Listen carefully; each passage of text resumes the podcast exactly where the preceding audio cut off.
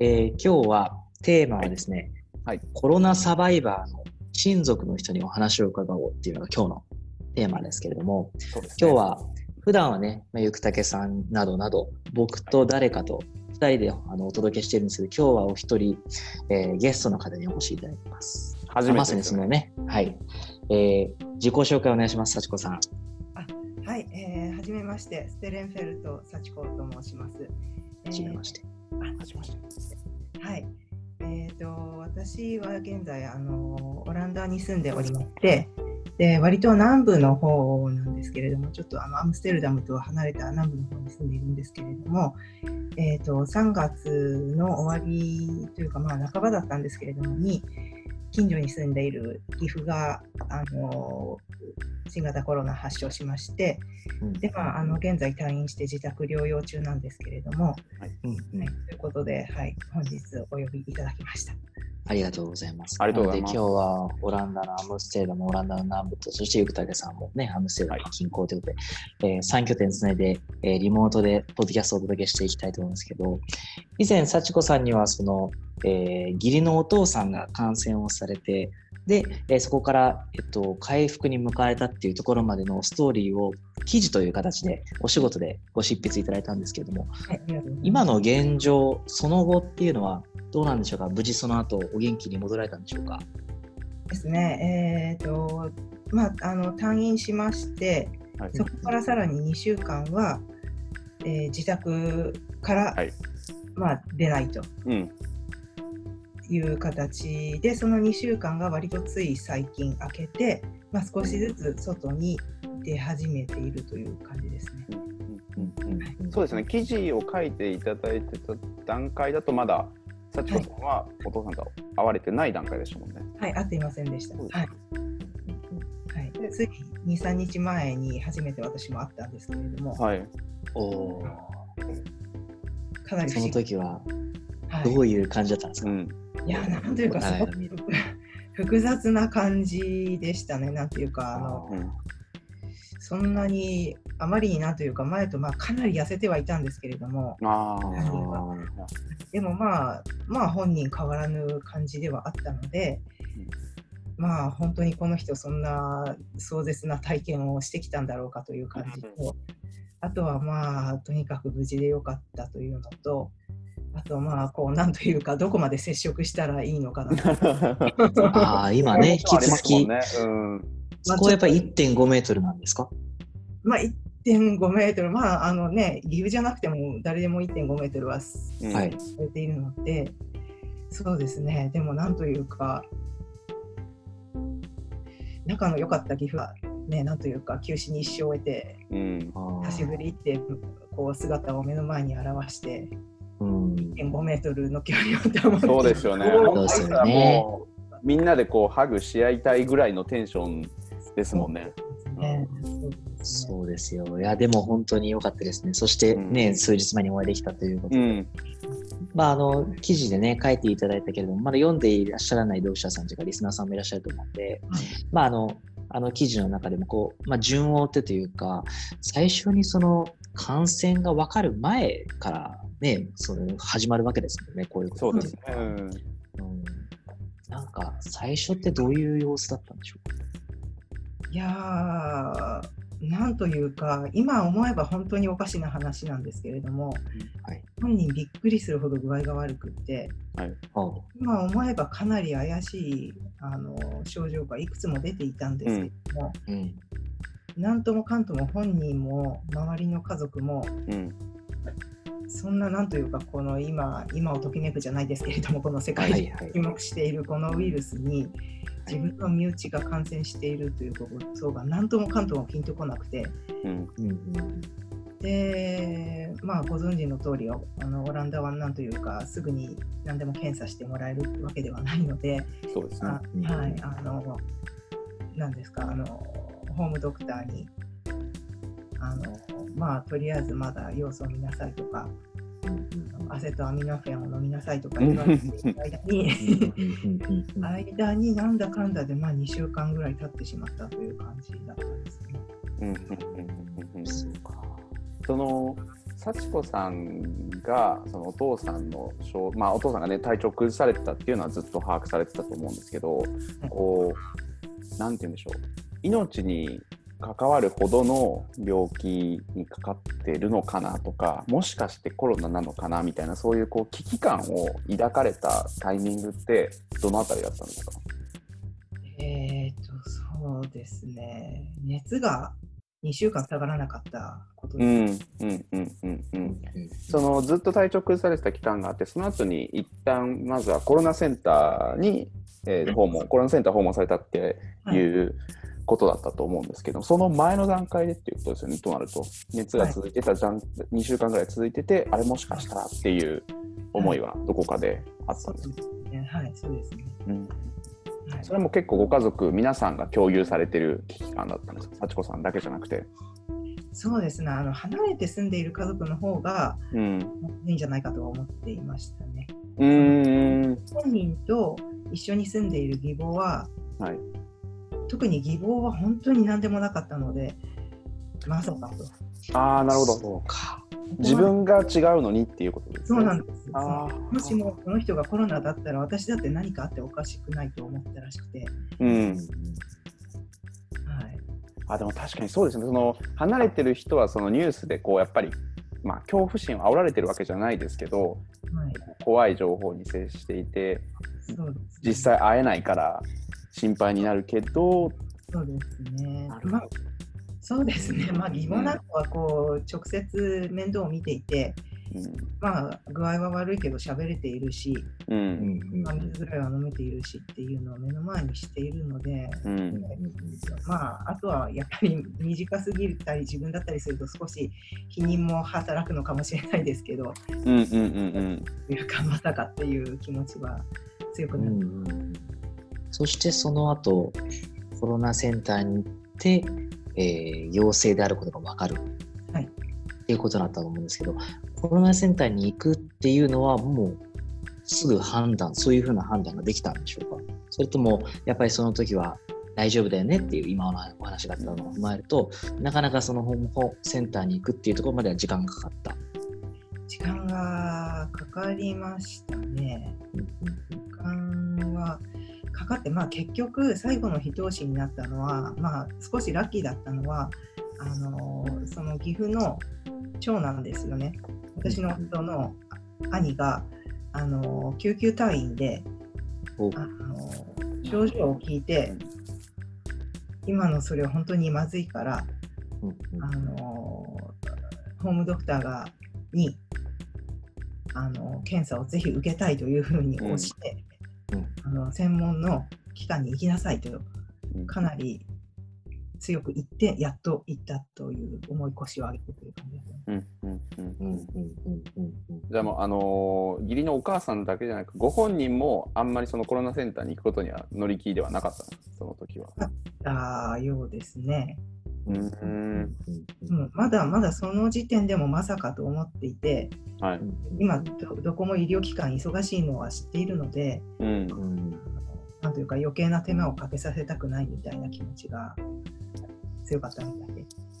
確かにそうですよね。その病院のリソースの方に関する報道もいろいろね、うん。まあ。この先どうなることやらみたいなね、うんそういう不安心みたいな報道もありましたし、そうか。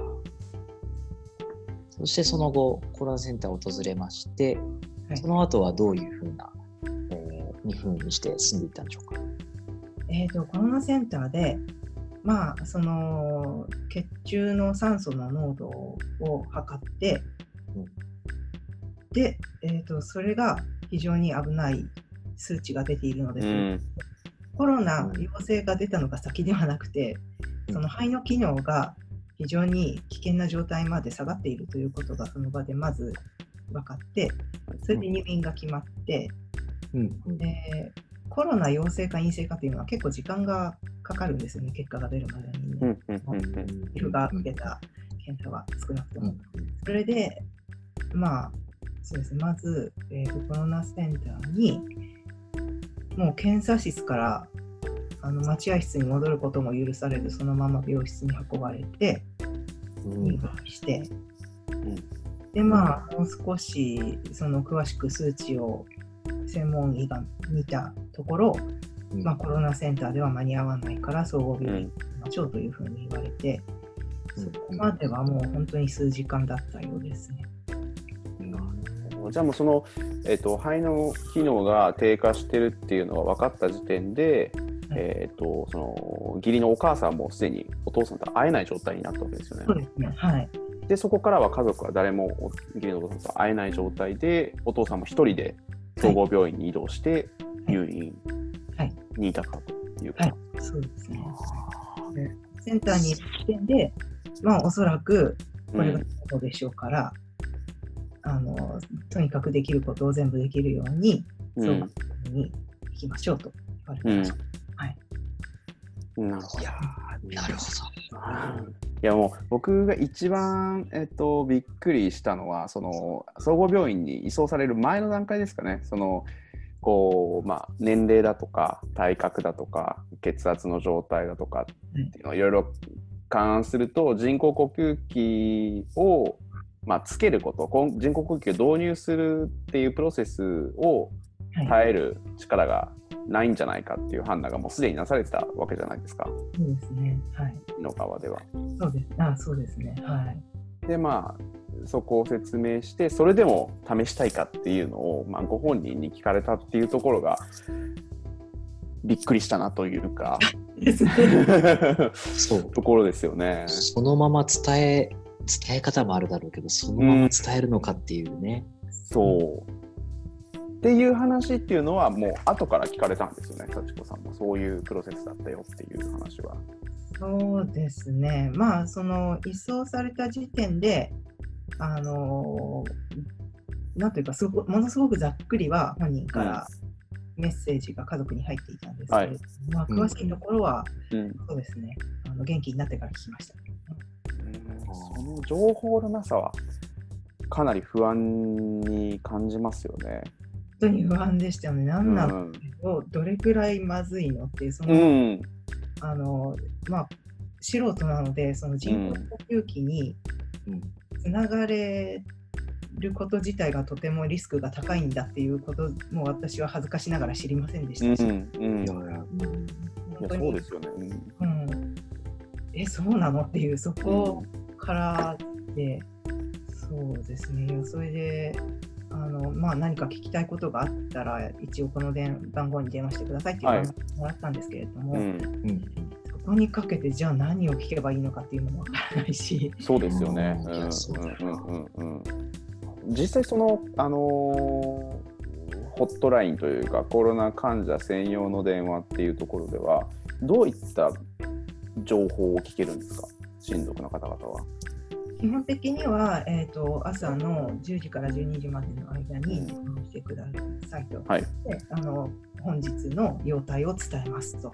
うん今日のそのご本人の様子と、それから、まあ、多分朝の会心が終わった時間なんでしょうね。はいで、うんここで本人の容態と今日の治療方針をお教えしますと。うんうんまあでもそれも1日か、1日だったんじゃないですかね、つながったの。もう回線がパンク状態になってしまって、そこもつながらなくなってしまったので。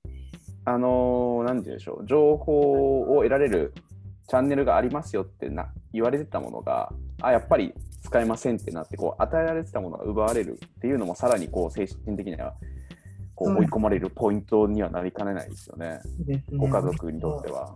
そうですねうもうみんなが順番にかけていましたね。このんそうですよね。つながるまでね。それまでかける。うん。であのお父さんとはメッセージのやり取りは、えーと入まあ、先ほど移送された際にも、えー、とメッセージを受け取ったっていうお話だったと思うんですけど入院中もメッセージではある程度 WhatsApp か何かではやり取りはされてらっしゃったんですよね。そうですね、はい。家族の WhatsApp には、まあ、うん。まあ、返事は、メッセージはたまには入っていたんですけれども、はい。とにかく体力を使ってはいけないということで、それ最低限の回数うん。うん、で、こう何かそのメッセージのやり取りの中でお父さんの精神状態の変化だとかっていうのは感じ取ることはできましたか？いやー非常になんというか、あまり感情を表に出さない人なので、えっ、と、まあ、でも、そうですね。まあ、例えばこう気丈に振る舞われてるような雰囲気がを感じ取られたりはしましたか？幸子さん。そうですね、まああの、いつもは体調を崩したりしても、あの家族にもそれをまずはまず言わない人なので、多分多分死にますって医者に言われたよって、ストンとあの家族全員に回してしまうというのは、まあかなり本人もこれが最後かもしれないという思いはあったんだろうなというと、ん。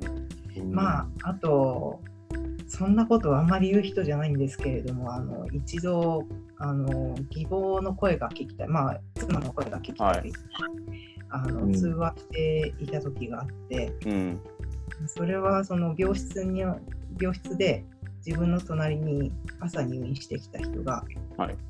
まあ、午後におそらく亡くなったうんうん。あのまあ、そのそれこそ呼吸器につながれるためになのかあの非常にスタッフが逼迫した様子でバタバタとストレッチャーで連れて行ったと。うん。というか同じ病室のに入院してきた、まあ、ちょっとお仲間みたいな感じだった人が、うん。そうやっていなくなってしまった時に、うん。まあ、そん。なこと言ったこともない義父がちょっと妻の声が聞きたいと言って通話していたのは、うん。まあ、かなり本人もや,、まあ、やられているのかなという感じはありましたね。うん。あと、眠れないっていうのが、あの、壮絶な記録だったなとうん。思って、そうですね。うん。え、何日間で何分間みたいな、うん。5分くらい目を閉じていられたみたいな。うんそうなんですもうはい、呼吸の苦しさでとにかくこう横になっても縦になっても苦しく、まあ、その呼吸器につながれていても。うん。だいぶは楽になるけれどもやっぱり寝るほどには楽にならないらしいんですよね。なるほど。で眠れないそれが少しずつこう回復、あるいはちょっとか落ちなんか緩やかになってきたなっていうのは大体どれぐらい経ってからですか、入院してからまあでも45日じゃないですかね。その後、まあどうなったら回復っていう状況かわかんないですけど、その後はどういうふうにこう解放に向かっていったんでしょはい、あーとまあ、やはりそのあの酸素の吸入の量がだんだん減っていったとか、うん。う。うんうんうん。マスクがどんどん小さいものになっていったとか、ああ。そういう知らせが本人から入ると、それが入るたびに少しずつまたか家族が安心という感じで、うん。うんまあ、あと食事を食べられたよとか、う。うん。うん。ん。うん。うん。うん。どういうものを食べられるようになってくるん。ですか最初はとにかくあの入院してからは留学に食べていたんですけれども、うん。えー、と何日目だったかな、5日目か何かに、うん。あのサラミを食べて、家族に入って、サラミってサラミってちょっと意外なメニューが出ましたね。そこでサラミ、確かに。サラミかみたいな。サラミってあんまり匂いは噛みにくそうだけど。そうあんまり消化にも良くなさそうですもんね。え、それは何？オランダらしさなのかな？わかんないけど。それが岐阜が多分あの体型が体型なので、うん。あの脂っこいもの食べたくなったのかなと思って、うん。病院があのなんだろうタンパク質をとにかくあの筋力と体力が落ちているのでタンパク質を取りなさいと言ってなるほ病院がほぼ3食食べさせるらしいんですよ。ど。はい。えー、病そうなんだ。側もサラミを食べさせるんですか？はいえー、退院してからもなんかあのサラミとプロテインのパックみたいなのもらってそれをはい。なんか、そうか。プロテインって聞くと、タンパク質って聞くと鶏ささみとか、そういうののイメージが浮かぶんですけど。ど。ね、そうですよね。もうちょっと病人の取るタンパク質ってそういうんじゃなくない？取り方ね。はいまあでも、うん喉に通りにくそうなサラミも通るようになった。うんそうですね。そうか。元気出てないとサラミは食べられない。ですよね。うん。でもこれってお医者さんからしてはまさにね記事にも書いていただきました奇跡みたいな感じだったんですよ、って伺ったんですけど、はい。まあ、その針の目をと、うん。はい、うん表現をした。お医者さんからはその義理のお父さんがこういう体質こういう人だから回復したんだみたいな、こう何か理由なのか、なんかそういうのって説明は何かあったんですかね？いやー、なんというか、考えばよかったんですけれども、医者としてもびっくりみたいな感じ、うんまあとにかくその、まあ、たタバコを吸わないのを、えっと、10年ぐらい前にやめていたんですよ。はい。それは良かったとは言われたみたいですね。うんうんそうでも本当に、あの、なんていうか、いいところがない人だったな、あの、その、あの、肺炎という意味では。うん。あ健康面に関してですよね。健康に関してうんはいはい体重も、まあ、多めというか、相当多いですし、だから、うん退院したら、あと10キロ痩せなさいと言われているらしくて、うんうんうんまあ、あと、高血圧だったりとか、まあ、はい。高齢といっても70過ぎなので、そこまでじゃないですけれど。も、うん。うんまあ、でも、とにかく、なんというか、何事にも割と動じない人なのと、うん。とにかく、あの、なんていうか、すごく人望の厚い人なので、すごくいろんな人から、あのなんというか、ショックを受けて、激励のメッセージが届いたようなんですね。うん。まあ、それがどう影響したのかは、ちょっと、まあお、お医者さんからコメントがあった話でもないんですけれども、うんうんまあ、でも最後に周りにの私たちにできることといったら、まあ、最 最後ではなかったんですけれども、はい。本人があの危険な状態で頑張っている時にできる周りにできることといったら結局それしかないなと思ったので、なるほど。うんまあ、あのよかったなとは思いましたけど。元救命士のその長男の方だから幸子さんからしたら義理のお兄さんそうですね、はのい。えー、とアドバイスでこう本人の記録が絶えないように励ますことだっていう風なアドバイスがあったっていうことなんですけど、まあ、それもそうですよね。こうなるべく短い言葉で、はい伝えられたりだとか写真とか動画を中心に送られてたっておっしゃってたじゃないですか。はいそれに関しては本ご本人から後であれ嬉しかったよみたいなコメントとかってあったりしましたか？そうですね。えっ、と、まあ、とにかく家族とか孫から、そのメッセージが届くのがとても嬉しかったと。うんえっ、と、まあ、逆に、あまり親しくない人から、あの、こう根掘り葉掘り様子を聞きたがるような 連絡は嬉しくなかったなと。うんまあ、でも一番嬉しかったのは、やっぱり病室にあのカードが届いたりしカードや写真や絵やっていうものが,、うんのが一番嬉しかったと言っていました。その人のなんていうんでしょう温度が感じられるものそうですね。ですかね。そうか。僕一つ伺いたいなと思ってたのは、特に多分義理のお母さん中心だと思うんですけど、その周りにいる家族の人たちももうすごくこう心情としても揺れ動くわけじゃないですか。この期間どういうふうにしてその親族、家族の皆さん支え合ったのかなとか、どういう心境の変化があったのかなとか、そのあたりは連絡取り合ったりしたんですか？そうですね。えっ、と、まあ、とにかくその家族のグループメッセージが WhatsApp のすごく活発になって、まあ、本人が見ている、見てないにかかわらず、あのとにかくみんなでポジティブなメッセージを四六時中送り合うことで、なんていうか、家族が本人も含めなんですけれども、周りで心配している家族が少し、なんというか、結束して、うん。それを共有して、一緒に乗り越えようみたいな感じになっまあ今回その例えば入院期間中に皆さんでメッセージを送り合ったりしてたっていうお話でその家族の関係性が、えー、と今回の一件でちょっと変わったなとかもっとこう家族、まあ、義理の、えーお兄さんを、えーなんかも含めてこうもっと近くなったとか家族の関係性に変化が見られたなって思われるところはありますかそうですね。なんていうかな、こう、気を使わずに何でも思ったことを割とズバズバ言うようになったというか、あの、義義父が最初自宅療養していた時に、もうこう、周りではやばいんじゃないかみたいな思いがありながらも、ちょっと遠慮して大丈夫なのみたいなところで整めていたところがあったので、うん。まあ、あの、はい、まあ、主に心配なことだったりとか、もっとこうした方がいいんじゃないかとか、あのそのためにこういうヘルプが出せるけどどういらないとかそういうことはまああのストレートに言う言うようになりましたね前より。うん。お互いを助けるためであれば遠慮する必要はないよねっていうふうな共通認識が生まれたっていう感じですね。ねはい、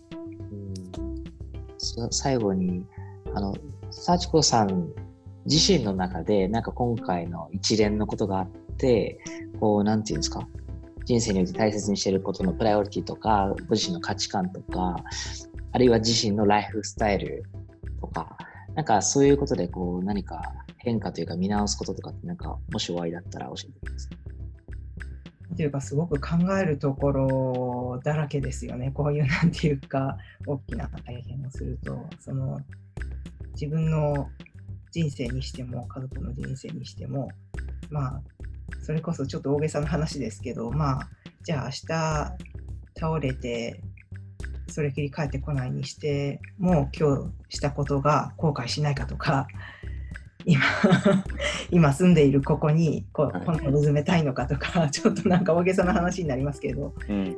とかあと家族にしてもその伝えられるタイミングが今が最後だとして一番言いたいことを伝えているかとかことは常に意識するようになりました。うんうんうん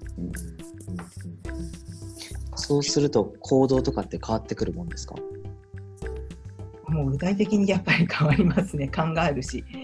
うんそのなんというか、まあ、自分の思っていることも意識するようになるしそれを直接相手に伝えるようになるしその日頃いつもありがとうみたいなこととかとても助けられていますとかそういうことって何というかいつでも伝えられるみたいな感じがして言わないもんですけれども、まあ、それを日々伝えるようになったりとか。自分の自分のその仕事とか生活とかそれこそ住む国のことに関してもうん本当にこれでは最善かなと考うんえるようになります。自分の決断にこう妥協しなくなるそうです。いうことですかね。